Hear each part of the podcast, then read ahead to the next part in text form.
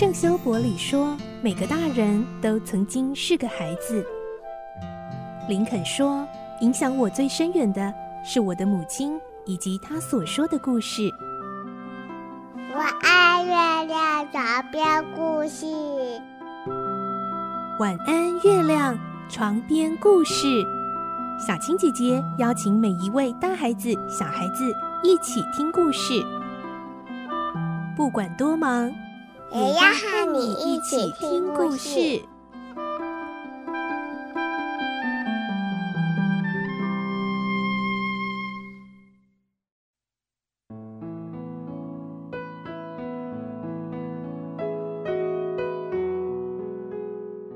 晚安，欢迎你和我们一起听故事。我是小青姐姐，我们继续来听《动物农庄》的故事。今天是十八集，我们会听到拿破仑赶走雪球，成为农场的新领导。他决心要有一番新的作为。来听今天的故事，《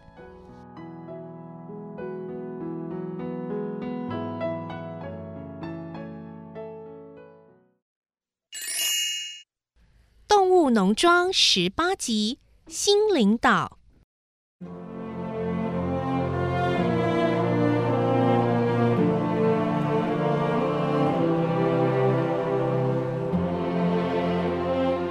赶走人类后，拿破仑就处心积虑想取得农庄的领导地位。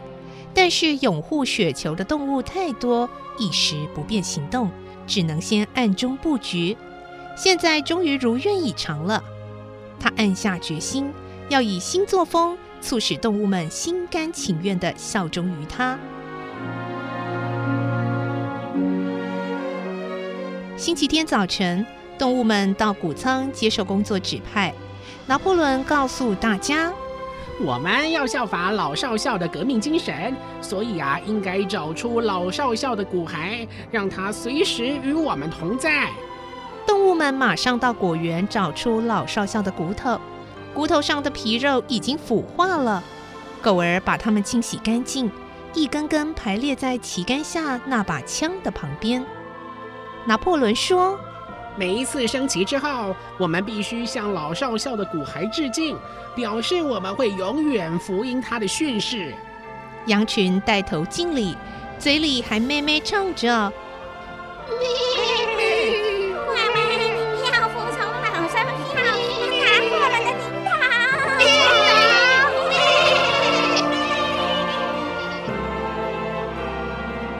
所有的动物列队敬礼后，陆续地走进谷仓。小鸭们摇着屁股跳上草床，争先恐后找好位子坐下。拿破仑看了，紧绷着一张大胖脸，走过去用蹄子踢他们，说：“嘿，没礼貌的孩子，怎么坐到这来啦？你们不知道这里是猪的位子吗？”接着，拿破仑叫史奎尔坐在他的右边，叫尼诺。就是一只会作曲写诗的天才猪来坐他的左边，其他的猪则坐在拿破仑的身后，而那九只狗围在他们的前面，像个半圆形的城墙，隔开猪和其他动物。小鸭们被赶下来，撅着嘴晃到谷仓中间，和其他动物坐在一起。他们小声地问克拉维。以前都可以坐在草床上，现在为什么不行了呢？克拉维低下头说：“哎，没关系，你们可以坐在我这里，很暖和的。”好啦，请肃静。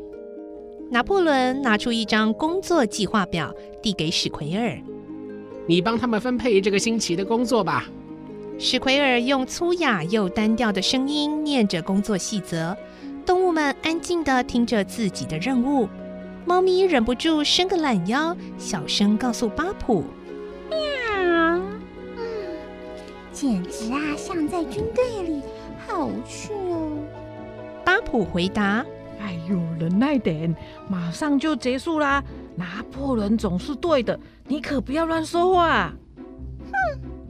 猫咪用舌头舔舔脚爪，露出一副不以为然的样子。工作分配完毕，天才猪尼诺带大家唱一遍《英格兰之兽》，然后聚会就解散了。远方之兽们，齐来倾听我的好消息。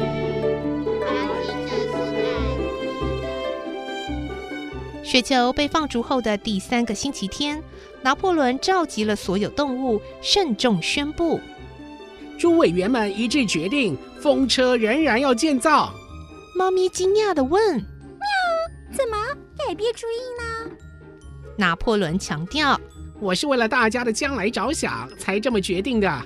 有了风车，我们的生活水准就会提高。你们不是希望这样吗？”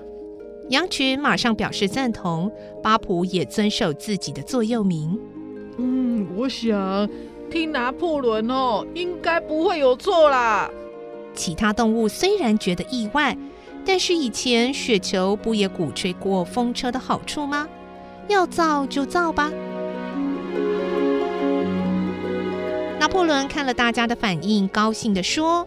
这一项任务啊，十分艰巨，我们必须付出更多的心力和代价才行。不过，同志们不要怕，为了美好的将来，暂时牺牲一下又何妨呢？动物的心又被这番话炒热了。雪球当初所描绘的那个远景，再次浮现在他们的眼前。母鸡说：“哦，好啊，我们愿意牺牲。”小鸭天真的问：“嗯。”怎么牺牲啊？哦，你们一定做得到的，只要多分担工作，少吃点食物就可以了。喵，这样行得通吗？猫咪全身的毛都竖起来了，要它多做事，少吃东西，这简直是虐待嘛！可以的，因为啊，我并不是要你们永远过这样的日子，只要两年。啊，你们想啊，为了下半辈子的幸福，付出短短两年的代价，不是很值得吗？动物们知道，经过两次春耕就是两年。不过，什么叫下半辈子？这可不是那些小小的脑袋能理解的。他们一个个张着嘴说不出话来，只有羊群为了表示服从，仍然咩咩叫着。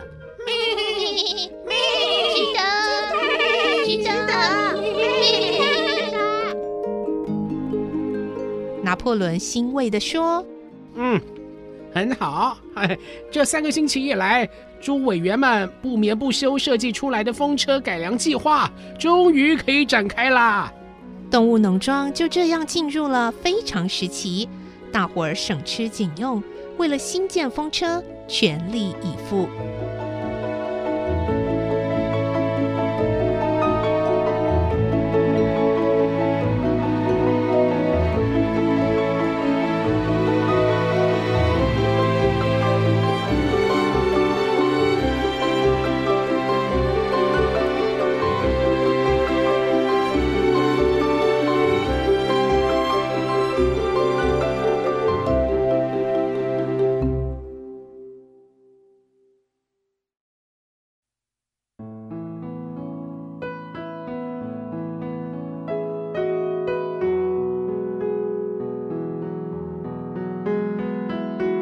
天的故事就先听到这里喽，明天再继续来听动物农庄的故事。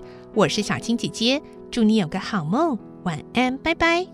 小朋友要睡觉了，晚安。